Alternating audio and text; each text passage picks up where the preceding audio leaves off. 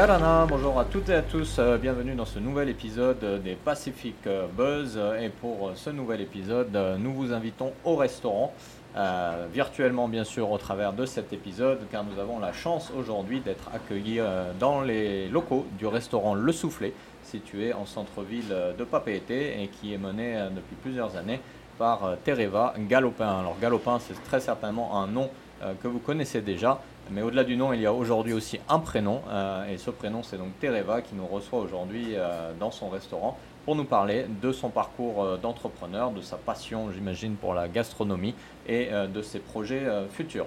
Tereva Yorana, Yorana. merci beaucoup de nous accueillir dans ton restaurant. Alors pour ceux qui nous écoutent, est-ce que tu peux nous décrire un petit peu l'environnement que tu as essayé de créer dans, cette, dans ce restaurant Le Soufflet où tu nous accueilles aujourd'hui? Oui, bien sûr, avec plaisir. Euh, Déjà, avant de commencer, bonjour à tous. Euh, Merci aussi de donner la parole à des jeunes entrepreneurs pour pouvoir euh, un peu exprimer ce qu'on a vécu. Pour ma part, donc on a, hum, j'ai monté d'abord le restaurant Le Soufflet. Et donc on l'a fait grandir, ça va faire 8 ans au mois de juillet bientôt. Et entre-temps, on a racheté le Sully il y a 3 ans, euh, le restaurant des parents à l'époque. Ils étaient gravement malades, donc euh, je ne pouvais pas les laisser euh, attendre un acheteur qui ne venait pas. Ça devenait urgent, donc j'ai pris la décision d'aller voir les banques pour pouvoir acheter le restaurant. Donc aujourd'hui, on se retrouve, je me retrouve avec euh, deux restaurants, le Soufflet et le Sully. D'accord. Alors, comme je disais dans l'introduction, euh, le nom de famille Galopin est très connu en Polynésie, euh, peut-être au- au-delà de, ça. Et aujourd'hui, on commence tous à te connaître aussi. Terava Galopin est bien, est bien connu. Mais pour ceux qui nous écoutent ailleurs que Tahiti et qui ne te connaisseraient pas forcément, est-ce que tu peux nous parler de ton parcours et justement nous expliquer un peu qu'est-ce que ça a été de grandir dans ce milieu de la gastronomie et qu'est-ce qui t'y a amené toi aujourd'hui? Qu'est-ce qui t'a poussé à continuer euh, dans cette voie? Pour revenir sur le nom galopin, euh, nous on ne se rend pas compte. C'est-à-dire Mhm. qu'on est passionné, on, est, on pourrait euh, dire passionné, mais je dirais qu'on aime bien ce qu'on fait, hein, pour résumer la passion. On aime bien ce qu'on fait et du coup on, fait en sorte de, de- de faire plaisir. L'objectif c'est de faire plaisir, de- d'avoir des gens avec qui échanger, faire goûter. euh, euh, on, essaye vraiment de, de- de- de faire plaisir et puis de, c'est un peu notre métier. Le nom galopin, c'est vrai que bon, c'est difficile de, grandir derrière le nom galopin, surtout derrière de- le nom de Jean Galopin. C'est un. Mon père est arrivé il y a, en- il y a- il y a pas mal d'années en Polynésie et il a monté le, le restaurant L'Auberge du Pacifique à Mhm. l'époque, qui avait une renommée gastronomique à l'époque. Alors la gastronomie d'époque n'est pas la gastronomie d'aujourd'hui, Ouais. mais en tout cas il travaillait des produits euh, frais, il, travaillait, il, a- il apportait des produits de France, de Rungis. Donc euh, on en- les gens autour, parce que pas nous, mais les gens autour ont construit un- une image sur le nom galopin, euh, notamment sur une, une nourriture euh, fraîche, une nourriture maison, où il a déjà commencé avant nous de travailler, d'intégrer des produits locaux dans ses Mhm. recettes. Donc euh, le nom galopin, c'est un petit peu monté comme ça, mais euh, on ne fait pas du tout attention, on ne s'en rend même pas compte, on est juste plongé dans notre, euh, Mhm. dans notre cuisine. Et quand on sort, bah, c'est là qu'on s'aperçoit qu'on est reconnu, mais, mais un peu avec surprise parce que ben on s'en rend pas compte. Mhm. Donc le nom galopin, c'est un peu de la littérature pour moi, dans le sens où on fait pas du tout attention à ça. Il faut quand même rester terre à terre. C'est Mhm. pas parce qu'on a un nom que c'est plus facile. Euh, des fois oui, des fois c'est le contraire.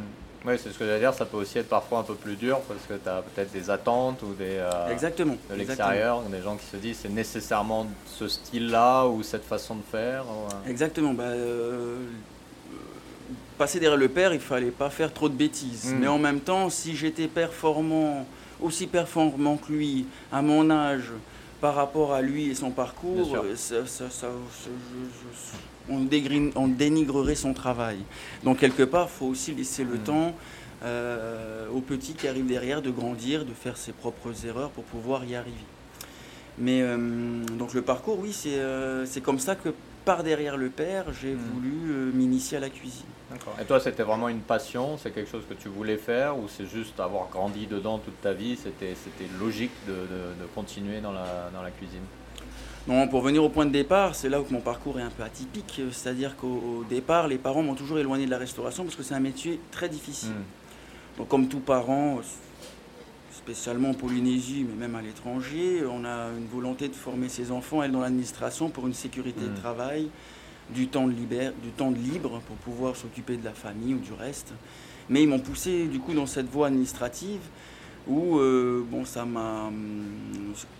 J'ai- fait ma licence donc d'art plastique et de philosophie en- à Paris et j'ai continué dans le master d'art plastique uniquement pour devenir prof. Mhm. Les parents, entre-temps, ont racheté un petit restaurant, euh, le Sully, parce qu'ils avaient vendu l'auberge pour être à la retraite, mais ils se sont ennuyés, donc ils ont racheté un petit restaurant. Et à la fin de mon master, en venant en vacances, euh, je me suis dit qu'il y avait une richesse à récupérer du père, euh, Mhm. parce que c'est quand même un, un grand monsieur qui a fait euh, euh, le Ritz, qui a fait, oh pas le Ritz, pardon, c'est un grand monsieur qui a fait la Tour d'Argent, qui a Mhm. fait euh, Maxime, des grands noms, euh, belles des belles références à Paris. Donc pour moi, c'était un devoir de récupérer son savoir au niveau des mains, au niveau de la cuisine, pour pouvoir euh, ben, en, profiter et pas attendre qu'il disparaisse et de regretter. Donc euh, en revenant euh, pour les vacances, je me suis dit, tiens, pourquoi pas faire un an avec eux, voir si ça me plaît ou pas. Et après, continuer ou pas, ou devenir prof ou pas. Donc j'ai fait un an avec eux et puis bah, ça m'a plu. Donc ils m'ont envoyé en France chez Christian Constant dans un étoilé pendant un an. Et donc j'ai fait mes armes là-bas et en revenant, j'ai continué un petit peu à travailler au Sully avec eux. Et on a eu l'opportunité du souffler, euh, c'était un restaurant en faillite. Euh, donc les parents voulaient garder, voulaient me, voulaient, voulaient me donner le Sully, enfin me donner non, c'est un bien grand mot. Voulaient que je fasse mes armes au Sully et eux reprennent le soufflet. Et dans cette optique-là, non, je leur ai dit que le Sully était à leur image, j'ai préféré prendre le mien. Et c'est là où j'ai eu beaucoup de chance parce que c'est pas tous les parents qui offrent cette opportunité. C'est pas tous les parents qui offrent euh, cette liberté de pouvoir euh, réussir tout seul. Donc, euh, donc j'ai eu beaucoup de chance d'avoir des parents qui ont su me guider, m'aider et après me laisser de la liberté pour que je puisse m'exprimer euh, comme je voulais. Donc cette, cette, cette- cette formation un peu en ligne droite, on va dire, à la cuisine, est-ce que ça influence ta, ta façon de, de voir le concept de restaurant? Est-ce que ça t'influence dans ta façon de faire la cuisine, ta- les arts plastiques, la philosophie? Est-ce que c'est quelque chose qui, euh, qui du coup deviennent des éléments d'influence dans, ton travail d'aujourd'hui? Je pense que c'est un tout, hein, c'est un peu. euh, disons que les différentes formations qu'on fait dans la vie doivent nous apporter. On ne doit Mhm. rien regretter, c'est dur, c'est difficile. On commence quelque chose, on doit terminer. Euh, il faut tenir bon, hein, avec les hauts et les bas qu'on peut rencontrer. Mais oui, ça a été un complément dans le sens où ben, l'art et la cuisine, on n'est pas loin. Sauf que là, euh, dans la cuisine, il y a le goût, l'odeur, en plus de la vue. Donc Mhm. c'était intéressant. Mais surtout, bon, euh, j'ai eu de la chance d'avoir grandi euh, dans la restauration avec les parents à l'époque à l'Auberge du Pacifique. Aujourd'hui, c'est devenu le Blue Banana. Et euh, bah, j'ai eu une jeunesse où il fallait travailler avec les parents. Mhm. On galérait ensemble et on profitait ensemble. Bon, derrière, il y avait quand même certaines libertés, une jeunesse dorée, dans le sens où, bon, on avait la mer en face, on pouvait aller se baigner, on pouvait aller pêcher. Mm. Mais le soir, quand il fallait aller à, euh, à des booms, à l'époque, quand j'étais plus petit, ou en boîte de nuit, c'est là où c'était un peu plus. La liberté, elle était. Elle était on s'arrêtait là. Il fallait, elle était limitée. Il fallait travailler d'abord avec les parents pour pouvoir après profiter euh, euh, par la suite. Et euh, alors, sur le coup, c'est un petit peu difficile parce qu'on ne comprend pas pourquoi les amis peuvent y aller et pas, et pas, pas nous, en Mhm. quelque sorte. Aujourd'hui, je ne regrette pas parce que ça a été, euh, euh, ça a été un cadre qu'ils ont imposé qui aujourd'hui nous aide beaucoup plus facilement dans l'avenir que euh, pleine liberté. Après, on ne comprend pas pourquoi on doit avoir un cadre pour pouvoir avancer. Donc, je ne regrette pas du tout. Mais c'est vrai que, en étant évincé de la restauration, donc j'ai grandi dedans, donc il y avait un petit peu des notions, contrairement à Mhm. celui qui, qui débute vraiment Ouais, dedans. Et euh, dans la formation, oui, ça a été une formation accélérée dans le sens où normalement il fallait faire trois ans d'école hôtelière, faire des stages pendant deux ans dans différents restaurants Mhm. pour y arriver. L'école hôtelière, c'est les parents qui s'en occupés. C'est-à-dire, Pendant tout au long de ma jeunesse, j'ai grandi avec, donc j'avais les notions, mais pas C'est forcément. l'école à la maison. Voilà, c'était un peu l'école à la maison. Et par la suite, il fallait vraiment aller en France pour euh, faire les quatre saisons, grandir dans une équipe, voir un peu ce que c'est.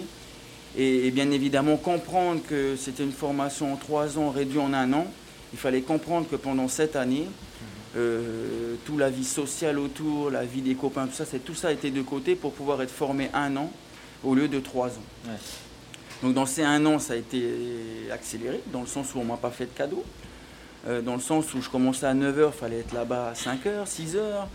Euh, j'avais des coupures l'après-midi, je pouvais rentrer, je rentrais pas parce que bah, j'avais cette chance de pouvoir rentrer dans une maison étoilée, notamment chez Christian Constant qui faisait Top Chef à l'époque, qui faisait jury de Top Chef. Donc par respect, et puis par euh, respect des parents, respect de, cette maison qui m'a ouvert les bras, fallait tout donner. Parce qu'il que il y a eu des hauts et des bas, comme on est des humains, hein, donc quand on nous force un peu, il y a des bas. Il hein. fallait gérer euh, une vie euh, équilibrée à côté pour justement au travail ça soit plus mmh. facile. Mais je ne pouvais pas faire n'importe quoi en plus du travail parce qu'après on n'allait pas suivre. Donc pendant un an c'était vraiment une formation accélérée où il fallait être très sérieux. Plus que sérieux parce que j'avais des heures à respecter mais je venais avant, je partais après. Et donc euh, ben, tout ça inspire le respect, inspire les petites astuces. C'est-à-dire les chefs, au début, ben, ils vous gueulent dessus, au début, ils vous, ils vous testent un petit peu la capacité de supporter la pression. Et puis après, en voyant que bon, la motivation était là, que le mec fait plus d'heures que prévu, c'est là où on commence à avoir des petites portes ouvertes. Allez, viens, cet après-midi, euh, tu vas être avec moi, on va faire le lièvre à la Royale, euh, par exemple. Et c'est là où on apprend un peu plus parce que bah, je pense qu'ils donnent un peu plus leur savoir quand il y a un gars qui est avec eux, qui, qui, qui, où on semble que ça vaut le coup de lui apprendre parce qu'il veut. Donc j'ai eu cette chance justement de tomber aussi sur ces chefs qui m'ont ouvert des portes, qui m'ont ouvert leur savoir, qui ont transmis leur savoir. Maintenant, il fallait être sérieux pour les hmm. récupérer. Il fallait aussi être euh, astucieux parce qu'il fallait noter sur son carnet, il fallait, fallait, voilà, fallait, tout mettre en, place, euh, des, astuces qui permettraient après de grandir sans eux. Il fallait être conscient que ça allait être un court moment, qu'il fallait en profiter un maximum et après grandir tout seul euh, ou avec les parents parce qu'ils étaient encore là. Euh, mais, grandir tout seul. Tout seul, c'est un mot important parce que quand on est entrepreneur ou quand on a un projet, on se sent souvent très seul mm. parce que euh, on essuie des échecs, on, se bouge pour essayer d'y arriver. Et, quand on, ça ne va pas dans notre sens, ce qui est normal aussi, ça s'appelle la vie, hein, on se sent souvent très seul. Quand on rencontre un problème, on se sent très seul. Quand, euh, quand on veut aller au bout d'un projet, on, tombe sur des, sur, des, sur des bâtons. Hein. On se sent aussi seul. Donc le mot très seul est, important, mais en même temps, ça doit nous servir de moteur pour pouvoir y arriver. Euh, c'est pas parce qu'on a un échec qu'il faut reculer. Au contraire, il vaut mieux reculer. Il ne faut pas avoir peur de reculer pour mieux sauter. Mmh. Pour mieux prendre de l'élan, pour mieux sauter. Il ne faut pas avoir peur, ça fait partie de la vie. Et puis si on n'arrive pas à vous achever, euh, eh ben normalement on grandit euh, plus vite. Si tout était facile, on grandirait plus lentement. Hmm, bien sûr. Alors on, va, on va revenir sur euh, justement ces échecs et les leçons que, que tu as apprises dans ton parcours d'entrepreneur, mais juste pour terminer la, présentation de, de, ce que tu fais, je reviens sur tes deux restaurants que tu as aujourd'hui, donc le Sully et le Soufflé. Mm-hmm. Est-ce qu'il y a vraiment deux identités différentes sur chacun?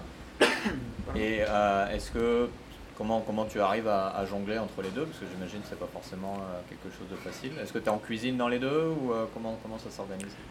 Ça fait toujours ça fait 8 ans qu'on a ouvert et ça va faire 3-4 ans bientôt qu'on va avoir les deux restaurants. Je t'avouerai que je cherche toujours. On cherche toujours. On cherche toujours un planning parfait, on cherche toujours une équipe parfaite, on cherche toujours... Euh, euh, non pas pour s'échapper, c'est-à-dire on ne met pas une équipe en place pour aller se balader par exemple, ou ouvrir encore d'autres choses. Il y a un moment, il faut maîtriser ce qu'on a avant d'avoir la prétention de faire autre chose. Euh, je t'avoue que je cherche toujours, euh, mais maintenant, bon, il y, a des aléas dans la ville, notamment le coronavirus, où du, coup nos prétentions d'avoir deux équipes stables à chaque mmh. restaurant ont été repoussés. Donc du coup, on a une équipe stable à un restaurant et une autre équipe qui fait un peu relais. Euh, on, essaie de s'organiser, on essaie de chercher euh, des bons plannings, on essaie de chercher des bonnes astuces pour y arriver. Euh, il faut se renseigner. Il on en a quand même des outils à disposition aujourd'hui qui sont accessibles comme Internet ou autre. Ça ne veut pas dire qu'ils ont raison, mais ça peut nous apporter des différentes voies possibles qu'il faut expérimenter en fonction de, des restaurants, en fonction de sa situation personnelle. Et je dirais qu'il faut, il faut, il faut essayer. Donc j'essaye toujours. On a donc les deux restaurants, ça va bientôt faire 4 ans. On a essayé le système où on avait euh, un chef de l'autre côté, un, sous-chef en relais et moi coincé dans un restaurant. On s'est aperçu que ça marchait pendant un moment, mais dès qu'il fallait faire de la promo, dès qu'il fallait s'échapper, dès qu'il fallait faire des courses, ça redevenait difficile. On a essayé le système aussi un chef et un chef. C'était pas mal aussi, mais euh, bon, bah, du coup, il fallait faire du chiffre parce qu'un chef, c'est pas donné. Il faut aussi former. Donc, euh, donc euh, on a essayé ce système qui marche bien, mais avec le coronavirus, on s'est aperçu que ce n'était pas encore le système adéquat, en tout cas avec la, avec la crise actuelle. Donc, on va repartir à l'ancien système. Et dès que ça va repartir, on va réessayer ce système, un chef, un chef, pour pouvoir après faire les relais, aller voir la clientèle, aller faire de la promo. Encore une fois, je ne peux pas encore aller à Montréal ou prendre des vacances. Mais après tout, euh, l'objectif, c'est quand on monte un, truc, c'est quand même que tout marche. Bien sûr. Euh, moi, j'ai vraiment, euh, ce qui me pousse, c'est vraiment l'emploi. Quand on prend des gens, on a la responsabilité des de, différentes vies de famille. Donc on ne peut pas se permettre de faire n'importe quoi et de mettre des familles dans le besoin ou mettre des familles dans la galère. Hmm. Une fois qu'on a une équipe en place, notre, notre, notre, notre, notre cheval, notre, motivation, c'est vraiment de remplir le restaurant euh, pour pouvoir payer tout le monde. Alors, les gens qui nous accompagnent d'abord, hein, et puis ensuite les fournisseurs, parce que pareil, c'est de la confiance. Et après, c'est la banque, euh, les impôts, tout ce qui va avec pour éviter de tomber dans un engrenage où c'est difficile à, remonter. C'est toujours possible, hein, encore une fois, c'est pas parce qu'on est tombé sur un os qu'il faut reculer. J'ai eu cette chance, je touche du bois, de ne pas, pas en arriver là, quoique avec la crise, ça faillit. Mais avec les deux restaurants, voilà, c'est vraiment euh, de monter euh, euh, deux choses distinctes, c'est-à-dire qu'on est tombé, on est, on est parti sur le soufflé, un concept de soufflé, salé sucré, mhm. pour se, de, se différencier un petit peu des restaurants qu'il y a aux alentours, parce qu'il y a quand même de plus en plus de restaurants. Mais à côté, on ne fait pas que ça, parce que les soufflés ne peuvent pas plaire à tout le monde. On fait euh, euh, de, la, nourriture maison, on essaye de, travailler des produits euh, maison. On essaye un maximum de faire maison parce qu'on a un devoir de savoir ce qu'on sert. Mhm.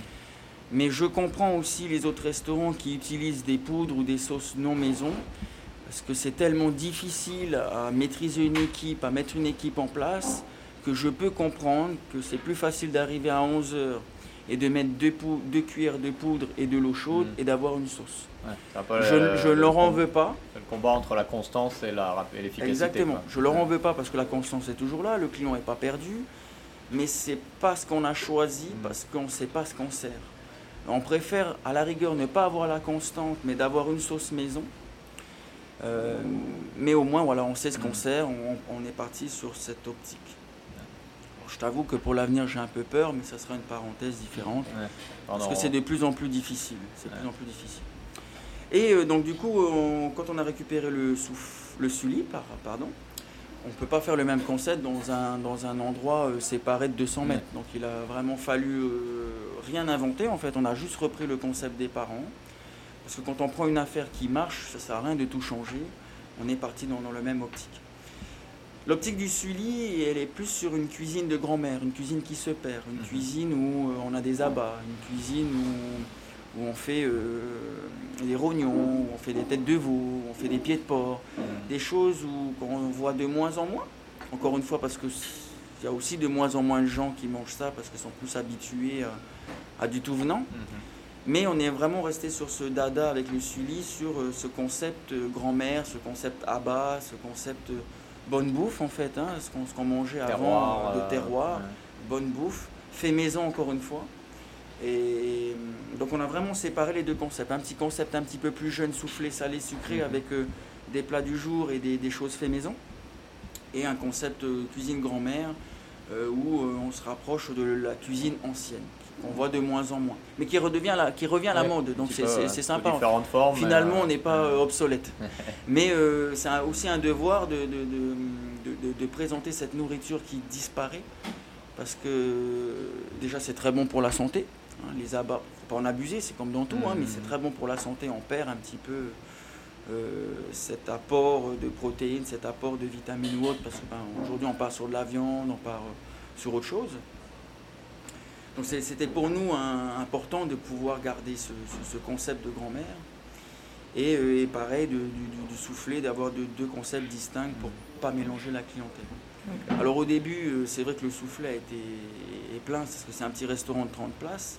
On a dû faire quelques soufflets au Sully pour pouvoir hmm. diriger les clients là-bas s'ils voulaient vraiment un soufflet. Donc on a un petit peu euh, fait en fonction de, des gens, en fonction des demandes. On s'est adapté aussi. Parce que ben, nous, on travaillait des jus à l'époque, mais aujourd'hui, les gens sont plus habitués au jus. Ils veulent une sauce, ils veulent une chose épaisse, ils veulent. que je comprends aussi. Donc, on a dû adapter nos sauces. Mais on est toujours resté maison en ayant comme optique de ne de, plus de pas utiliser, plus, non, de pas du tout utiliser des sauces déjà faites, des sauces mm. en poudre ou des choses euh, où il y a juste à réchauffer au micro-ondes. Mais encore une fois, je dénigre pas ceux qui le font parce que c'est tellement lourd derrière à tout préparer maison que je leur en veux pas. C'est mm. le système euh, qui fait que euh, bah, il faut accompagner nos employés, euh, on ne les paye pas au lance-pierre. Donc en même temps, en parallèle, on ne peut pas leur faire faire des heures à rallonge pour pouvoir présenter du fait maison à une clientèle qui n'est pas forcément habituée ou une clientèle qui veut manger sur le pouce. Mm. Je comprends l'adaptation de chaque restaurant. Ok, ça marche. Bah, écoute, euh, ça m'a donné faim. Donc on va se faire une petite pause pour entendre un message de nos annonceurs et on se retrouve dans un moment avec euh, Tereva.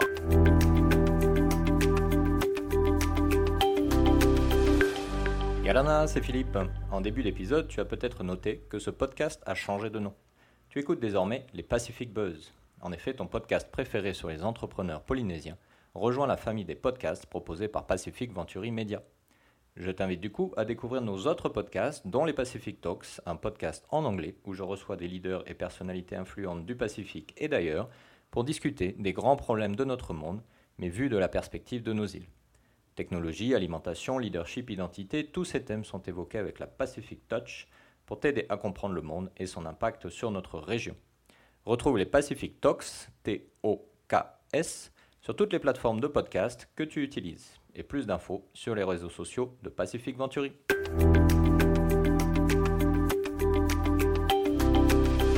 Et nous sommes de retour euh, toujours euh, au Sully euh, en compagnie de Tereva qui nous parle de sa passion pour la gastronomie et de ses projets de restauration.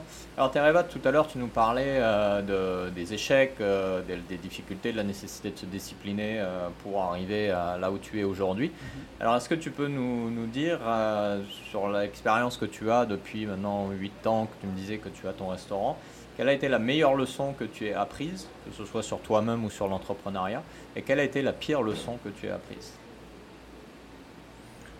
Voilà, en 8 ans, euh, il y en a beaucoup, beaucoup, hein, des deux côtés. Hein. je dirais déjà euh, pour l'ouverture, c'est vraiment l'humilité. Ce mhm. C'est pas parce qu'on réussit qu'il faut euh, commencer à avoir des étoiles, à, à s'envoyer en l'air, à être, fier. Donc déjà, il faut beaucoup d'humilité. Hein.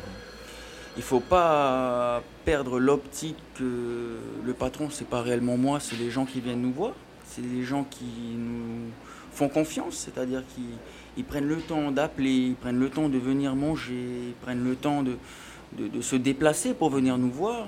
Il faut vraiment garder cet esprit. Euh, pour avoir le respect euh, de, ce qu'ils ont commencé à faire, leur démarche pour venir nous voir. Et à partir de là, bah, c'est de faire plaisir avec euh, les moyens qu'on a, mhm. c'est-à-dire les moyens de faire maison. Et bien sûr, arrive un moment quand il y a des gens qui ne comprennent pas ou qui n'ont pas l'habitude de manger du fait maison, c'est pas d'avoir la prétention de leur expliquer ou de leur balancer ce qu'on fait et qu'ils ne comprennent pas. C'est d'expliquer et puis de comprendre aussi que des fois ça ne plaît pas à tout le monde. Mm. Donc c'est pas euh, de s'enfoncer ou, ou, de tout réinventer ou, ou, de, ou, de, broyer du noir parce qu'on n'a pas plu à certaines personnes. Il faut aussi comprendre que notre cuisine ne peut pas plaire à tout le monde. Donc avec cette optique, euh, c'est vraiment grandir petit à petit avec une clientèle qui vient nous voir, qui nous font confiance, une clientèle avec qui aussi on évolue parce qu'ils nous donnent des idées ils nous, ils nous, partagent leur expérience, qu'avec leur grand-mère, ils avaient mangé ce plat, mais qu'elle préparait comme ci, comme ça. Donc du coup, la semaine d'après, on essaye aussi. Pourquoi pas Pour essayer de, changer, pour essayer de ne pas tomber dans la monotonie. Mais la plus belle leçon, je dirais, que j'aurais retenue, c'est vraiment euh, l'humilité. Mhm. Il faut vraiment l'humilité et, des litres et, comprendre qu'il faut avoir des litres et des litres et des litres de sueur. Ouais. Pour pas forcément ramasser des lingots d'or, mais pour euh, grandir mhm. avec, euh, grandir avec nos différentes expériences, nos échanges, avec le personnel, avec euh, les fournisseurs aussi, parce qu'ils mhm. sont là pour nous accompagner. expliquer un peu ce qu'on recherche aux fournisseurs, quand ils ont des listings, quand ils ont des commandes, ils pensent à nous. Expliquer aussi aux clients que telle période on aime bien faire ça parce que ça va avec la saison. Mhm. Donc du coup on les appelle aussi. Ah, si vous voulez, c'est pas c'est pas une forme de marketing pour les attirer, c'est euh, créer un petit groupe d'amis, un, petit, petit, groupe de famille. Une relation entre toi. Voilà, avoir une relation avec eux. Ou ah ben tu m'as parlé de ça, ta grand-mère elle faisait. Écoute, là j'ai trouvé avec un fournisseur. Euh, je vais faire ça la semaine prochaine. Si ça t'intéresse, viens goûter. Hmm. Et puis euh, quand on a des clients réguliers, de temps en temps, ben, on fait goûter aussi. C'est-à-dire qu'on offre une entrée parce qu'on a essayé avec un personnel qui est nouveau ici. Donc on leur fait goûter. Ensuite, la deuxième chose, euh, c'est vraiment la formation. Mhm. Euh, les clients se plaignent qu'on ne prend pas leur enfant parce qu'ils manquent d'expérience, mais en même temps, ils ne nous font pas de cadeau quand on prend un enfant qui n'a pas d'expérience, qui s'est planté. Donc il y a un moment, il faut expliquer aussi. Mhm. Il faut expliquer que vous vous plaignez parce qu'on ne prend pas des gens qui n'ont pas d'expérience. Nous, on a décidé de les prendre. Mais quand, euh, quand vous avez été déçu, n'hésitez pas à venir nous voir directement. Comme ça, on rattrape, on essaye de voir ce qu'on peut faire, comment on peut se rattraper. Ou tout simplement présenter aussi le jeune homme sans l'incriminer, parce que ce n'est pas de sa faute. Hein, il est en formation. Hmm. C'était aussi à l'œil euh, euh, du responsable en salle et du responsable de cuisine à voir que ce n'était pas comme avant. Donc voilà, c'est tout un ensemble où l'humilité, elle est encore de rigueur. Il faut, il, faut, il faut composer un peu avec tout ça pour que tout le monde y arrive, aussi bien celui qui veut avoir son restaurant mais qui ne connaît rien, et le client aussi qui, est venu pour, payer un service et qui s'attend à un service.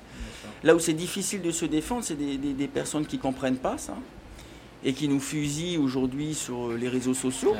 Je peux comprendre leur frustration, hein. euh, c'est normal aussi hein, qu'ils soient frustrés parce qu'ils ont dû donner un mot mais qui n'a pas été relayé parce que d'un coup on a eu du monde, donc hmm. euh, tout ça on a zappé parce que c'est quand même un rush pendant deux heures. Donc euh, quand on arrive à gérer le stress, on arrive plus ou moins à rattraper, on arrive plus ou moins à être avec eux. Mais quand on, quand on arrive... Euh, il y a des services où on n'arrive pas, hein. ça arrive. Malheureusement et heureusement, on travaille avec des humains.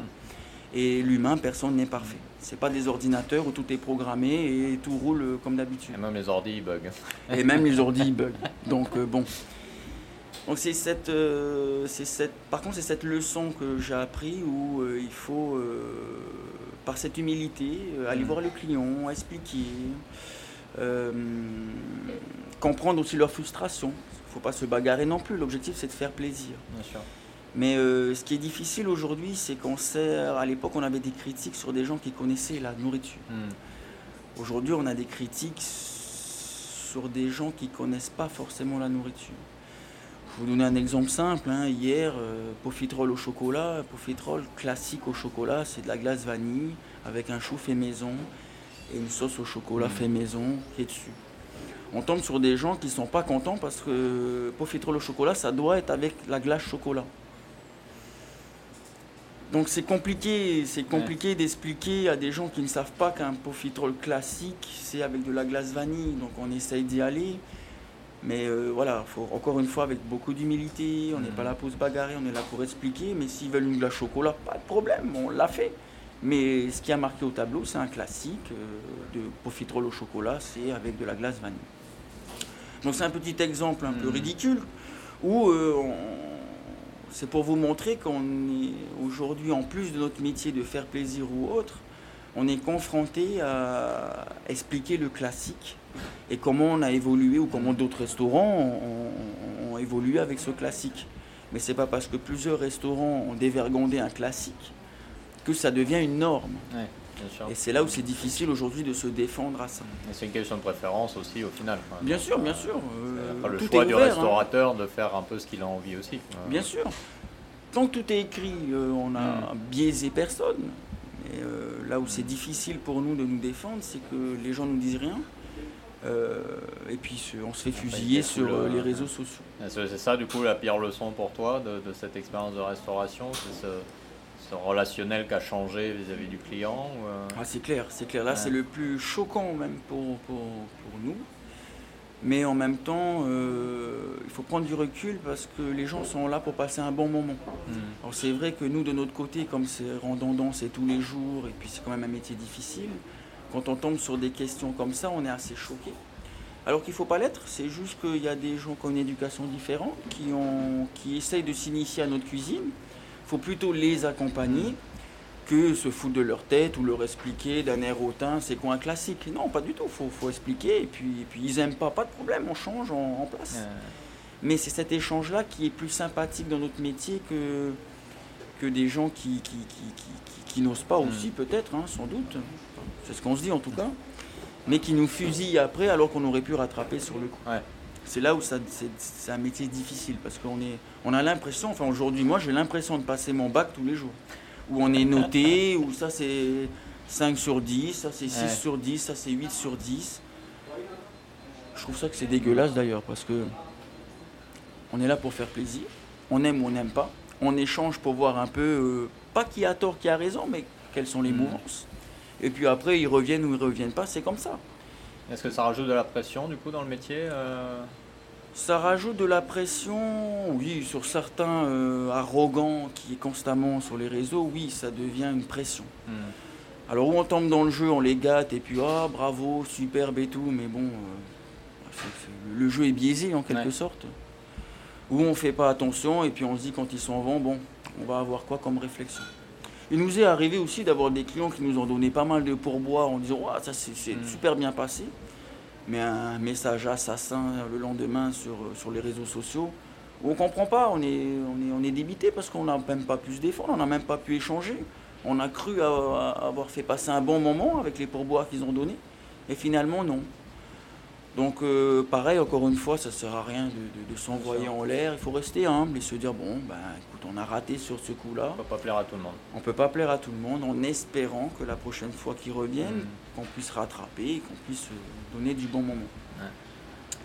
Alors le problème de notre métier, c'est que c'est tous les jours, tous les jours, midi et soir. Tous les jours, on est jugé, on est regardé, on est comparé. Euh, c'est un métier qui devient difficile parce que ben, ma serveuse aussi, elle a le droit d'être euh, fatiguée. Hmm. Elle a le droit d'avoir son père qui a le Covid, donc du coup elle n'est pas en forme ce jour-là. Elle a le, cuisinier a le droit d'avoir perdu sa maman la veille. Euh, malheureusement, je ne peux pas lui donner le jour et c'est gentil pour lui de penser à hmm. l'entreprise parce que ben, on est en équipe réduite et donc du coup il ne peut pas être à, la veillée tous les jours. À nous de nous débrouiller, de le lâcher à la veillée. Hmm. Et puis d'un coup, on avait deux couverts, on se retrouve à 15. Je l'ai lâché par accident parce que ben, on est humain quand même. On se retrouve en équipe ultra réduite parce que ben, on n'avait pas prévu d'être 15. Et là, les clients nous assassinent. Donc bon, de toute façon, il faut comprendre qu'on est dans une vie où tout est rapide, tout est, je paye, je dois avoir. On a oublié ce côté humain, on a oublié cette compréhension, on a oublié euh, qu'on est, euh, qu'on est humain, hein, pour résumer grosso. On, on, pour résumer, on a oublié qu'on était humain et qu'il arrive d'avoir des accidents. Je sais très bien que le client qui vient nous voir, on n'a rien à faire de, ça. Mais c'est qu'on est un groupe d'humains qui essaye de faire plaisir et des accidents arrivent aussi tous les jours. Ah, au final, euh, tout ça, ça se passe en fait euh, derrière dans la cuisine, ce qu'on ne voit pas quand on, quand on est client. Et c'est vrai que la vie dans la cuisine, c'est euh, de ce qu'on en sait, c'est quand même un métier très difficile. Est-ce que de ce que tu as appris justement de tous ces challenges que tu, que tu expérimentes dans la cuisine, est-ce que ça t'a aidé à, comprendre mieux le métier d'entrepreneur euh, ou, pour toi ce sont deux choses vraiment très différentes? Non, il y a deux choses très différentes. Il y a l'entrepreneur qui est là pour créer une entreprise donc et considérer cette, cette, entreprise comme une personne à part. Un peu comme un Tamagotchi hein, pour les jeunesses d'avant, un peu comme un, petit animal qu'on a. Ah, bah oui, bah oui, bah oui. mais on, la nourrit, on l'embellit, mhm. on la fait grandir, et puis on ne peut jamais arriver tout seul, c'est comme un bateau. Il y a des équipes qui sont avec nous, qu'il faut faire grandir aussi, qu'il faut faire comprendre, qu'il faut évoluer, on évolue tous ensemble. Euh, c'est ce challenge de tous les jours où bah, quand on tombe sur quelqu'un qui a une mauvaise expérience, il bah, faut le rassurer, il faut, aussi avoir un geste commercial pour, pour dire, bon, il nous arrive de faire des erreurs, on est là pour se rattraper il n'y a pas de problème. Il suffit d'échanger dans bonnes conditions et hop. Mais il faut aussi comprendre qu'on travaille avec des humains, qu'on travaille avec des gens qui ont une vie aussi à côté. Euh, c'est terminé, euh, les gens qui travaillent pour leur entreprise constamment. Aujourd'hui, on a des gens qui travaillent pour un salaire, pour nourrir leur famille, pour améliorer leur quotidien. Donc il faut composer avec tout ça, sans être euh, militaire avec les gens qui nous encadrent, qui, sont, qui Mhm. nous entourent, qui sont avec nous pour évoluer, et sans être hautain avec les, les- les- les clients qui ne comprennent pas forcément. Il faut composer avec tout ça. Donc on a d'un côté le côté entrepreneur où il faut monter, euh, faire grandir ce petit bébé, cette Mhm. entreprise. Et d'un autre côté, un- il faut avoir un côté humain qui, qui ralentit cette ascension parce qu'on n'a pas de temps à perdre. Nous aussi, on pourrait dire comme les clients, je paye un service, ou vous assurez, ou vous êtes dehors. Alors que non, on grandit tous ensemble. Il faut prendre la main et puis grandir avec. Et c'est une dimension qui aujourd'hui devient de plus en plus importante. Parce que bah, déjà c'est comme ça. hein, on ne peut plus parler à. C'est pas des esclaves, on ne peut plus parler à des gens qui nous entourent comme, comme des chiens. ouais. C'est des gens qui se lèvent tous les matins. Il faut avoir aussi le respect de ces gens-là qui travaillent pour leur famille. Donc il faut les accompagner aussi. Donc on est pris entre social pour pouvoir grandir avec Mhm. tout le monde et euh, esprit capitaliste euh, pour faire grandir ce bébé le maximum, éviter de gaspiller, Mhm. éviter de perdre, éviter de... Il faut tout calculer pour que justement toute cette famille ne perd rien. Et, euh, et après avoir une autre dimension encore, euh, c'est la, la nouvelle façon de gérer les entreprises. Euh, un peu comme les entreprises comme Google, comme les Mhm. grosses entreprises où leur- ils ont leur salle de sport, leur salle de tennis. Bon, malheureusement, je peux pas faire ça. dans un restaurant. Voilà, je peux pas faire ça dans le restaurant. Mais du coup, on se force à deux fois par an à essayer de les emmener à Montréal, à avoir un groupe pour se ressouder. La dernière fois qu'on a été, c'était à Tétialois Hmm. parce que c'était à la fois pour passer un bon moment ensemble, mais aussi les sensibiliser sur ce qui nous entoure. Ouais. Euh, il y a une diversité, une biodiversité énorme, c'est magnifique et tout. Pour euh, garder ça le maximum, le plus longtemps possible dans le temps, eh ben, il faut faire attention aux produits nettoyage qu'on utilise, il faut faire attention aux produits toxiques, il faut, il faut sensibiliser tout ça. Parce que c'est vrai que c'est plus facile de mettre de l'acide et de frotter parce qu'on est chez soi une heure plus tôt. Mais si c'est pour que nos enfants aient plus de Mhm. poissons à manger, ben, il y a un moment, il vaut mieux perdre une heure de plus à frotter pour que nos enfants puissent voir une biodiversité, puissent manger encore du poisson frais non importé. Donc voilà, il y a toute une sensibilisation à, à- à- à- à instaurer aux équipes qui nous entourent, à instaurer aussi aux clients qui viennent nous voir. De leur faire comprendre qu'on est dans une, est, on est dans un optique de, de- de faire grandir toute une famille. Mm. On n'est pas un McDonald's où tout est codifié, tout est service a le même goût. Euh, voilà, on n'est Ouais. pas dans ce genre de concept. C'est vrai que ça sonne différemment de la cuisine, où on parle de batterie de cuisine, justement, où c'est des termes plus militaires dont tu parlais un petit peu avant. Ah oui, bien ça, sûr, ça a l'air ça de coup, effectivement, d'être très très différent de- du Ah, monde ça évolue, de- du ça- métier d'entrepreneur. Ça a évolué et heureusement, hein, Ouais. heureusement parce que moi j'aimais bien, il y a pas mal de dessins de- de- de- de- de- qui circulent sur Facebook sur des leçons de vie où on voit le leader derrière qui, qui, qui, qui- poussait le personnel à avancer. Aujourd'hui on voit le leader devant qui pousse avec le personnel. On voit la dernière image, le leader qui est tout seul en train de pousser le personnel qui est sur le vini. Voilà, toutes ces images doivent nous servir d'exemple euh, pour avoir des limites. C'est-à-dire qu'on travaille tous ensemble pour évoluer, mais si on a un qui ralentit l'équipe, il faut le raisonner, il faut le rattraper. Ou lui dire tout simplement, il ralentit trop les gens, Mm. bon, il existe d'autres métiers. Voilà, c'est c'est vraiment accompagner tout ce petit monde. En plus de faire grandir cette petite entreprise, euh, c'est un tout, quoi. Ouais, c'est un tout, on grandit tous ensemble. Alors du coup, euh, donc tu es en cuisine, euh, au moins sur deux services par jour, Euh, tu dois gérer le personnel, tu dois bien sûr gérer tout l'aspect administratif euh, des deux restaurants. Alors est-ce que tu peux nous donner un, un aperçu de à quoi ressemble ta journée type de travail en tant qu'entrepreneur? Ah, j'ai peur de vous la donner parce que j'ai vraiment pas envie de démotiver les jeunes, quoi. hein. J'ai vraiment pas Ouais, mais au final, tu as l'air passionné et motivé de ce que tu fais, donc on se dit peut-être que ça, ça en vaut la peine malgré tout pour... euh, J'irai, euh, toutes les bonnes idées, toutes les motivations valent la peine. hmm, Une fois qu'on commence, on doit terminer. Ouais. La, la- la- la- la- la- la règle d'or dans tout ça, c'est que à chaque échec, il faut rebondir pour Mm. pouvoir avancer, pas plus vite, mais peut-être euh, plus en sécurité. Mais euh, il faut absolument euh, tenir bon. Une fois qu'on a un projet et on y croit, il faut vraiment aller au bout. Vraiment aller au bout. Pas se laisser démotiver par, les gens qui nous entourent, mais les écouter quand même pour pas faire des erreurs. Se renseigner auprès de différents services administratifs pour éviter d'être coincé. Hmm. Euh, se renseigner auprès de différents entrepreneurs agréables de préférence qui peuvent aussi vous guider sur des Mm. choses à ne pas faire ou des choses à faire. Mais euh, pas rester dans son coin à vouloir avancer tout seul. Euh, je pense qu'aujourd'hui on a de la chance d'avoir une génération un peu plus ouverte. Ouais. Il suffit d'aller les voir. On va tomber sur des cons, hein, ça existe. Et heureusement qu'ils sont là aussi. Parce que du coup ça vous apprend à dire mince, il ne faut pas que je sois Le comme ça. contre-exemple. hein. Exact. Donc tout doit nous servir. Il faut Mm. vraiment pas broyer du noir, vraiment pas reculer, vraiment pas se plaindre. On peut se plaindre parce que ça peut toujours être plus facile. Mais après tout, c'est plus amusant quand c'est difficile que quand c'est facile. Ouais, il y a un peu de challenge. Exactement. C'est dur. Encore une fois, on se sent très seul. Il suffit d'être bien accompagné et puis on se sent un peu moins seul. Hmm. Et puis, et puis on avance, il faut avancer petit à petit. Euh, vaut mieux avancer à son rythme et y arriver que d'avancer plus vite que son rythme et puis de se casser la figure. Ensuite, euh, un sage, parce que j'aime pas dire le mot vieux, je préfère dire les sages parce qu'ils ont, un- ils ont un savoir qui mérite le respect. Hmm. Et le vieux, je trouve, ça dénigre ce, ce- ce savoir qu'ils ont. Donc je vais partir sur le mot sage. Un sage va marcher, il va aller au point où il faut aller tout doucement, mais, euh, mais il marche droit.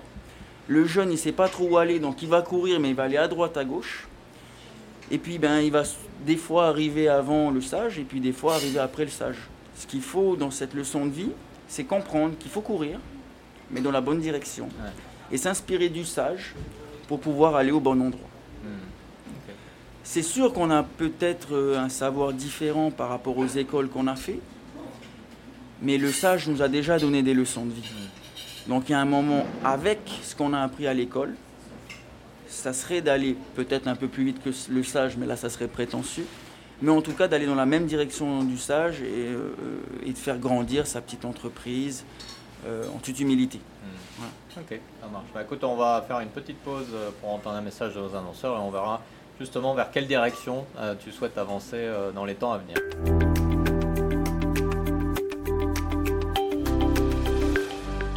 Salut, c'est encore Philippe. Si tu aimes nos podcasts, tu aimeras aussi très certainement nos newsletters.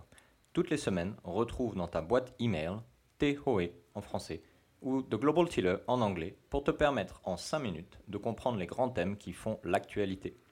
De l'analyse, de la perspective pertinente et beaucoup d'impertinence. Le meilleur moyen de comprendre le monde d'aujourd'hui. Que tu sois étudiant préparant tes examens, employé ou manager pour comprendre les tendances de demain, simple et efficace, nos newsletters sont là pour toi. Plus d'infos sur pacificventuri.com slash newsletter avec un S ou sur nos réseaux sociaux.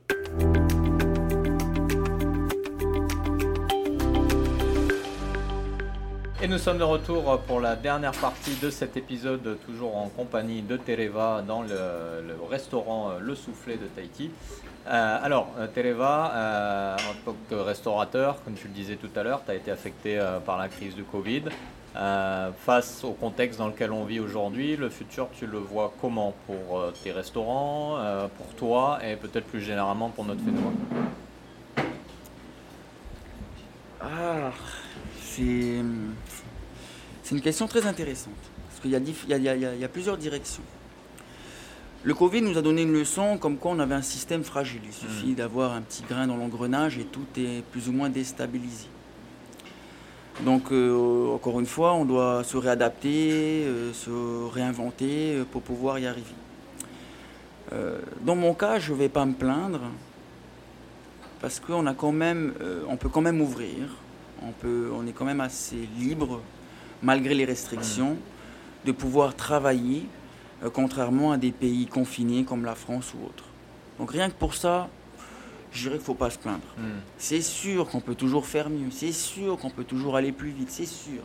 Mais il y a un moment, il faut se raisonner Ouais. et se dire, bon, bah, c'est comme ça. Tu peux courir plus vite, à toi de te réinventer pour le faire, mais pas dans un système qui existait Mm. et qui apparemment est fragile dès qu'il y a un grain dans l'engrenage. Donc euh, le, le- le coronavirus euh, a été un impact mondial énorme d'ailleurs, hein, on se rend toujours pas compte. On se dit, c'est quand même incroyable, un petit virus qu'on voit pas, comment il a déstabilisé tout ça. c'est un truc de fou. Il y en a qui croient encore pas. je les respecte. Hein, bon. il faut tout pour faire un monde, après tout. L'ignorance, malgré tout, c'est beau.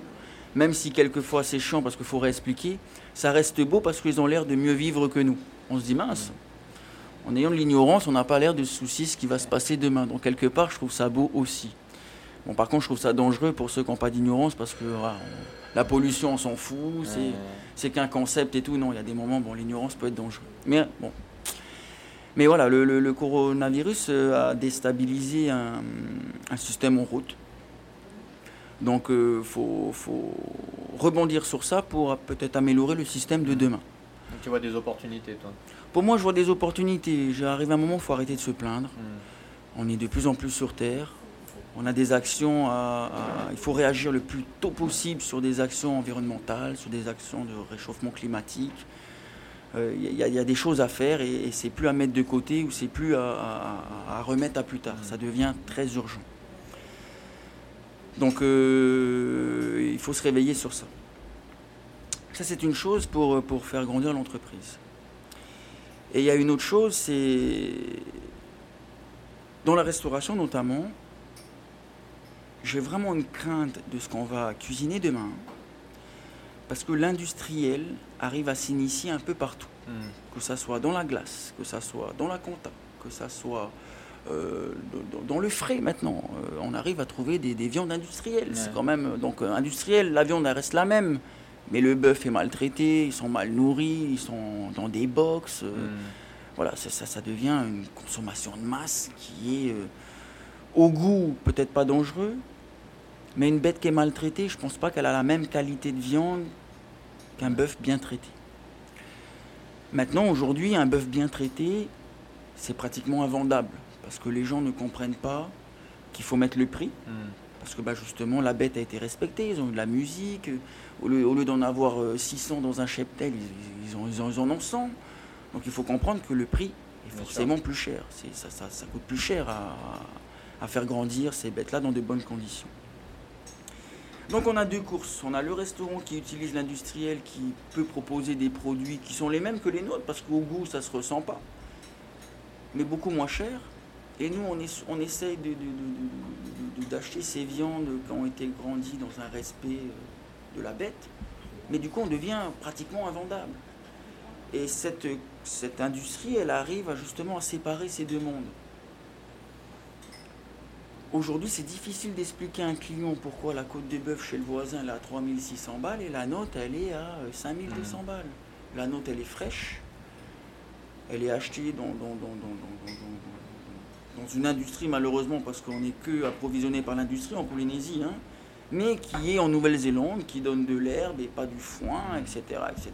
Donc on a une viande un peu plus chère, fraîche, ça j'insiste sur le mot frais Sauf bien évidemment, quand on ne peut pas se dépanner, il y a un, rupture de enfin, un retard de bateau ou reste, parce qu'on est quand même soumis aux importations, oui, on se met sur du congé.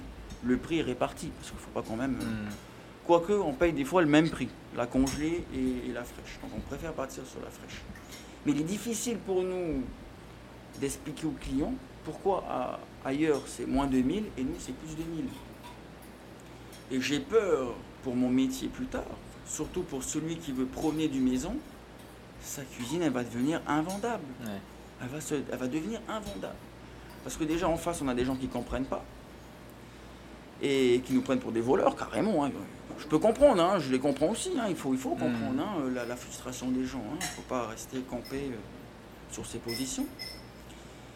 Mais ce que je reproche à cette industrie, c'est qu'elle est en train de séparer ces deux cuisines. On va voir à Flunch, on mange très bien à Flunch euh, en France, euh, des très bonnes viandes. Euh, où on va payer 2000 euh, balles, 3000 balles entrée plat dessert. Euh, nous, à 3000 balles, tu n'auras qu'un plat. Mais c'est sûr que c'est un plat on est venu à 6 heures, la sauce elle est naturelle, on a servi avec des lentilles vertes du poêle du four. Voilà, on cherche nos produits avec ce qu'on trouve en Polynésie. Hein. En France, ça sera encore différent. Mais avec ce qu'on trouve en Polynésie, on essaye de composer avec ça. Mais dans l'avenir, ce qui me dérange dans tout ça, c'est que le consommateur est perdu. Hmm. À force de manger du flunch, du fleuri-michon, que j'incrémine pas, bien évidemment, parce que on est dans un monde qui va de plus en plus vite. Aujourd'hui, on met de côté euh, la nourriture pour pouvoir avoir une Mercedes. Ouais, enfin, euh, bon, il y a un moment, euh, vaut mieux manger un bon steak et vivre jusqu'à 60 ans que de manger un McDonald's ou un truc sur le pouce pendant toute une vie parce qu'on a une Mercedes. Parce que vous allez le payer à 50 ans hein, de manger clair. tout ça. hein. Bon, je dis ça, je mange pas moi. Tu sais, le, le cordonnier est toujours mal chaussé. Le cuisinier, c'est un peu pareil.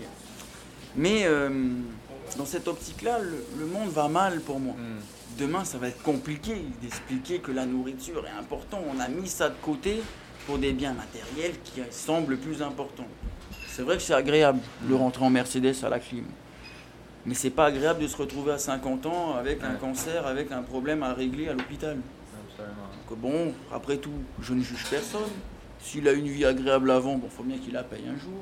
Mais moi, de mon côté, ça me fait peur parce que de moins en moins, je pourrais acheter des produits de qualité Hmm. pour pouvoir les revendre correctement. Donc du coup, ben, petit à petit, eh ben, hop, il y a un produit flunch qui va rentrer. Bon, il va pas être réchauffé au micro-ondes, mais qui va être travaillé différemment. Et puis un deuxième produit, et puis un troisième produit.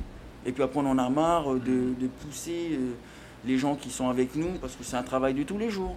Donc on va se séparer d'un, on va prendre plus de produits euh, déjà préparés, parce que c'est plus facile, ça implique moins de personnes, ça implique moins de frais aussi. Nivellement petit à petit, final. Voilà, petit à petit, ben, notre cuisine euh, maison avec un producteur et tout, ben, elle s'éloigne et s'éloigne. Ces gens-là meurent parce qu'il n'y a plus d'acheteurs, Mm. c'est plus vendable. Et ben, les, autres les autres industries grandissent. Et ce qui me fait encore plus peur derrière, c'est que dans ces produits-là, euh, dans, dans- oui, dans ces produits industriels, il y a ce que j'appelle de la triche. Mais c'est pas forcément de la triche. Il y a des produits, comme le glutamate, comme, comme d'autres produits, qui rend une nourriture beaucoup plus suave, beaucoup plus goûteuse, beaucoup plus explosif en bouche. Mais c'est pas des produits travaillés avec une cuisson, un jus, une réduction. C'est des produits où on a rajouté du sel ou, Mm. ou des produits euh, synthétiques. Donc qu'est-ce qu'on met dans la bouffe des gens pour soi-disant leur confort gustatif Mais leur santé, ça va être une catastrophe. Et pire que ça, c'est que celui qui mange que ces produits-là, quand il va venir goûter ma sauce maison, il va trouver ça fade, Hmm. il va trouver ça euh, moins goûteux qu'une industrie. C'est normal, c'est du fait maison. C'est ce que ta grand-mère préparait. C'est ce que l'industrie s'est inspirée de ça pour pouvoir développer plus de goût.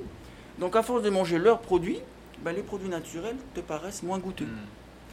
Pire que ça, quand on est vraiment habitué à tous les jours ce glutamate en l'occurrence, on n'arrive plus à reconnaître du poisson, du poulet et de la viande. En bouche en tout cas, hein, à la vue, ah, bien Oui, évidemment qu'on va le reconnaître. Je te bande les yeux, tu reconnais plus du poisson, de la Mm. viande et du poulet. Ça devient un accompagnement en bouche, une protéine en bouche, mais il n'y a plus la particularité du goût du poulet. Il n'y a plus ce goût de la viande. Hmm. Il n'y a plus ce goût du poisson. On le camoufle par des sauces ou par des produits qui déstabilisent le goût, qui déstabilisent l'humain. Donc demain, j'ai vraiment peur de servir des choses maison, parce que en face, je vais tomber sur quelqu'un qui ne va pas reconnaître du poisson, du poulet, de la viande. Et surtout en face, j'ai des gens qui vont avoir moins les moyens de pouvoir s'offrir une bonne viande d'un bon petit producteur sous prétexte que Mm. ben, je veux une Mercedes, ou je veux un bateau, ou je veux une vie plus agréable. Ouais. Moi, Alors- franchement, pour demain, j'ai vraiment peur à cause de ça. Alors du coup, euh, face à, à ce constat, euh, et ce sera ma, ma dernière question pour toi aujourd'hui, euh, quelqu'un qui nous écouterait, qui dirait, bah, moi j'ai envie de me lancer, d'ouvrir un restaurant ou de me lancer dans l'entrepreneuriat, face à ce constat que tu, tu viens de partager avec nous, quelle serait ta, ta recommandation? Pour un, un jeune entrepreneur, un jeune restaurateur qui souhaiterait euh, se lancer euh, dans un monde voilà, qui a beaucoup évolué, qui a beaucoup changé, où les repères sont plus les mêmes Il faut vraiment pas avoir peur d'être seul, Hmm. parce qu'on est souvent seul. Ensuite, il faut, une fois qu'on commence, on termine. Il faut, ce qui ne te tue pas te rendra forcément plus fort. Hmm. Plus tu auras d'échecs, plus tu auras d'expérience. Donc il faut pas avoir peur de l'échec aussi.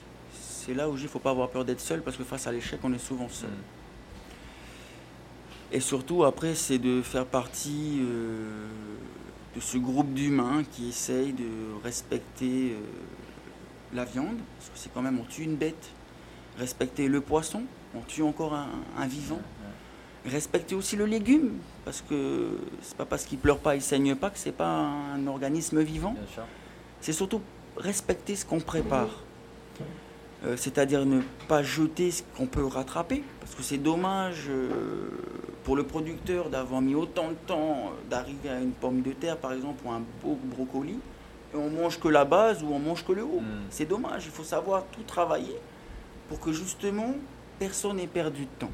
Aussi bien le producteur, aussi bien l'industrie qui l'a acheté pour le revendre, c'est de ne pas perdre, de pas faire perdre du temps au produit que tu as acheté et de respecter ce produit, Ouais. de le respecter. C'est plus une barquette déjà faite, on réchauffe, on mange et puis voilà. Je comprends ces gens-là, je les incrimine pas. hein. On est dans un monde où ça va vite. J'incrimine personne. Je tire juste la sonnette d'alarme. Attention, attention, attention.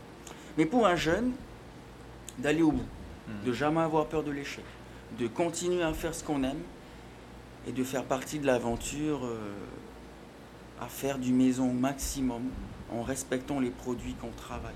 Que ce soit du poisson, de la viande, euh, des légumes, pareil, je, je réitère, des légumes, il faut euh, respecter. Ensuite, il y a des nouveaux mouvements euh, comme le véganisme, comme le, le végétarien, comme, que je respecte aussi. Ce que je reproche, c'est que ça donne encore une autre richesse à un système compliqué. Et c'est pas censé exister s'il y avait déjà le respect de chaque Mm. produit, s'il n'y avait pas cette introduction industrielle dans notre bouffe. Il n'y avait pas besoin de ces branches en plus. Parce qu'on peut, on peut demander un plat sans viande. C'est un bon légume travaillé, tout ça. On peut demander un- un- une viande aussi sans légumes. Donc, tout ça doit être préparé dans les règles de l'art, dans le respect, hein, tout simplement. Et il n'y aurait pas eu toute cette richesse. Mm.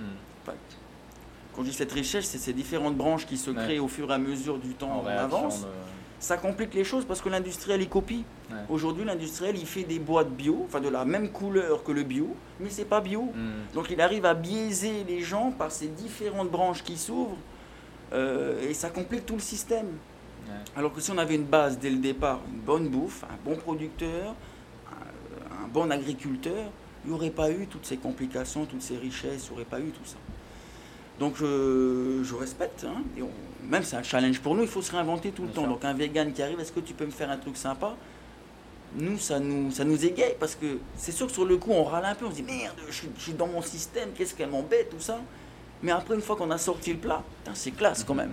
C'est un challenge en plus euh, où euh, il faut comprendre que ben, par, tout- par toute cette consommation de masse, il y en a qui ont choisi d'avoir une vie équilibrée que je respecte un max. Parce que waouh, vous avez conscience. Et pour les, les, les- les- les- les- les bons mangeurs, les bons vivants de demain, on ne sera jamais mieux servi que par sa propre cuisine. Mm. Et c'est pas parce qu'on fait une très bonne cuisine soi-même qu'on a la voix de la raison pour aller donner des leçons à d'autres personnes. Parce que chacun a son histoire, chacun est pris par un train-train de vie, chacun est pris par un quotidien. Mhm. Il faut juste respecter, se respecter les uns les autres, faire goûter. Moi, ouais, j'aime bien goûter, j'aime bien faire goûter. Et comprendre que ben, celui d'en face, il ne peut pas réellement faire ça parce qu'il a un train-train de vie différent. Ou d'autres qui peuvent le faire et du coup ils le font, donc on a apporté un autre petit plus. Mais rester humble et, et comprendre que le monde évolue vite, que personne n'est à, à bannir. Il faut juste comprendre, Mm. avoir l'humilité de comprendre que ben il faut se positionner, arriver à un moment. Maintenant, une fois qu'on a choisi sa position, il faut accepter les avantages et les inconvénients qui vont avec. Finalement, pardon. C'est pratique euh, la, nourriture rapide sur le pouce, mais il ne faut pas se plaindre plus tard qu'on aura des difficultés de santé. C'est contraignant de faire à manger, mais c'est bandant de faire à manger Mm. soi-même et de goûter les choses. Mais c'est vrai qu'on est moins. On, perd un peu plus de temps, même de l'argent, parce que ça coûte cher aujourd'hui hein, de bien manger, en tout cas naturellement. Mais voilà, après, il faut, être conscient qu'on vivra un peu plus longtemps. Donc voilà, il faut composer avec tout ça sans incriminer qui que ce soit. Finalement, ce que je re- retiens de ta réponse, c'est passion et humilité.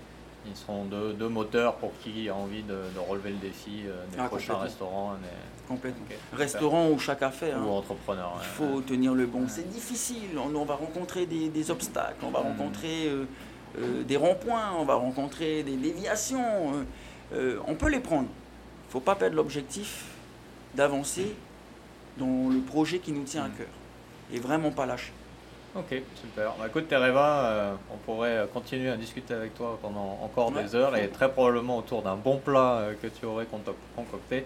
Et je pense qu'on aura très certainement l'occasion de se revoir pour d'autres discussions justement sur tous ces problèmes.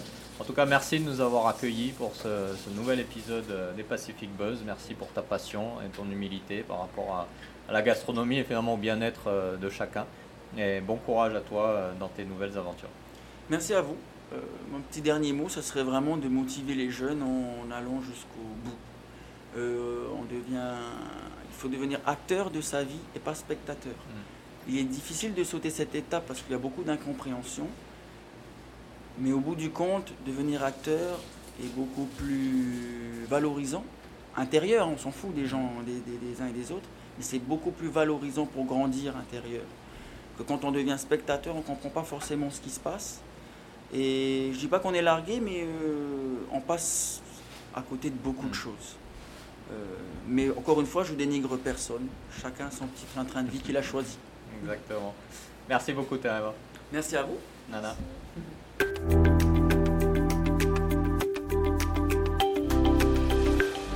Voilà, j'espère que cette conversation, un peu plus longue que d'habitude avec Tereva, t'aura permis de découvrir plus en détail le métier d'entrepreneur restaurateur et que l'engagement et la passion de Tereva t'aura permis de réfléchir plus en profondeur sur l'entrepreneuriat, les challenges que cela représente, mais aussi les moments inoubliables de cette expérience.